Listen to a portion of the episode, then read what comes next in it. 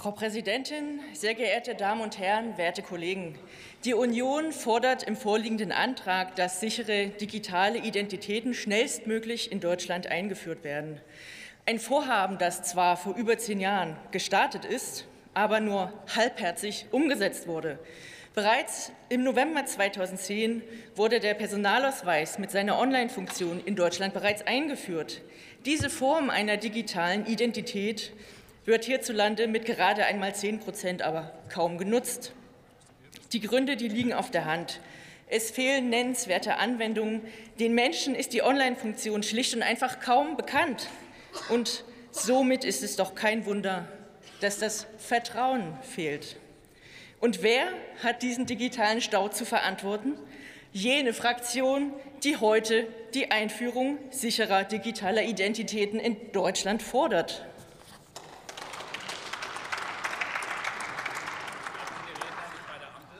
Doch auch die triste Digitalpolitik der Ampel, auch die kann man immer noch kritisieren. Das ist leider immer noch bitter nötig. Doch komme ich nun zu Ihrem Antrag. Die erste Forderung Ihres Antrags geht doch quasi ins Leere. Bis zum Ende des ersten Quartals 2023 fordern Sie eine Strategie für digitale Identitäten, als ob wir noch nicht genügend Strategien hätten. Es gibt bereits nationale Strategien ja für künstliche Intelligenz, für Daten, für Open Source, ja für das Digitale im Allgemeinen.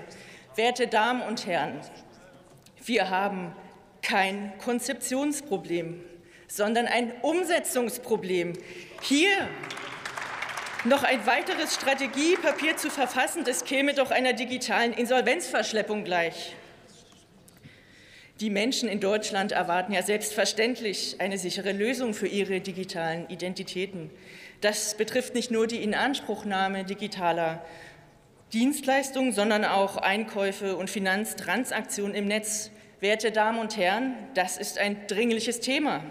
Das zeigt die rasant wachsende Zahl von Internetbetrügereien aufgrund missbräuchlich verwendeter Identitäten.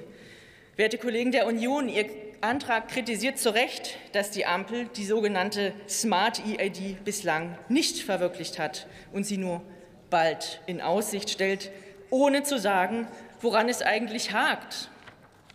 In der vorliegenden Form ist der Antrag Ihrer Fraktion kaum zustimmungsfähig. Einige Aspekte werden in Ihrem Antrag nicht angesprochen.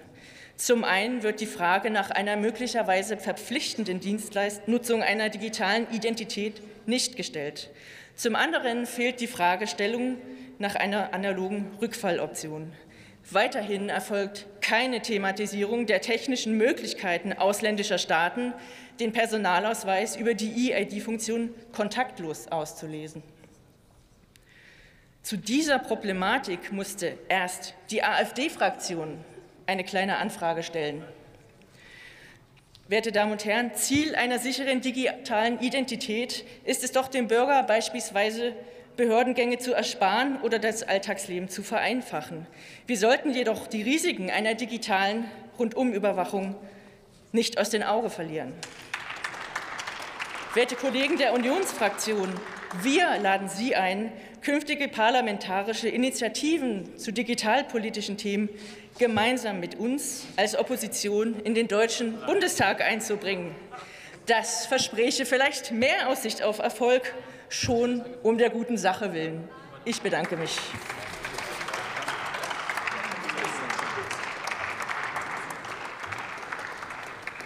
Für die Fraktion Bündnis 90 Die Grünen hat nun die Kollegin Misbah Kahn das Wort.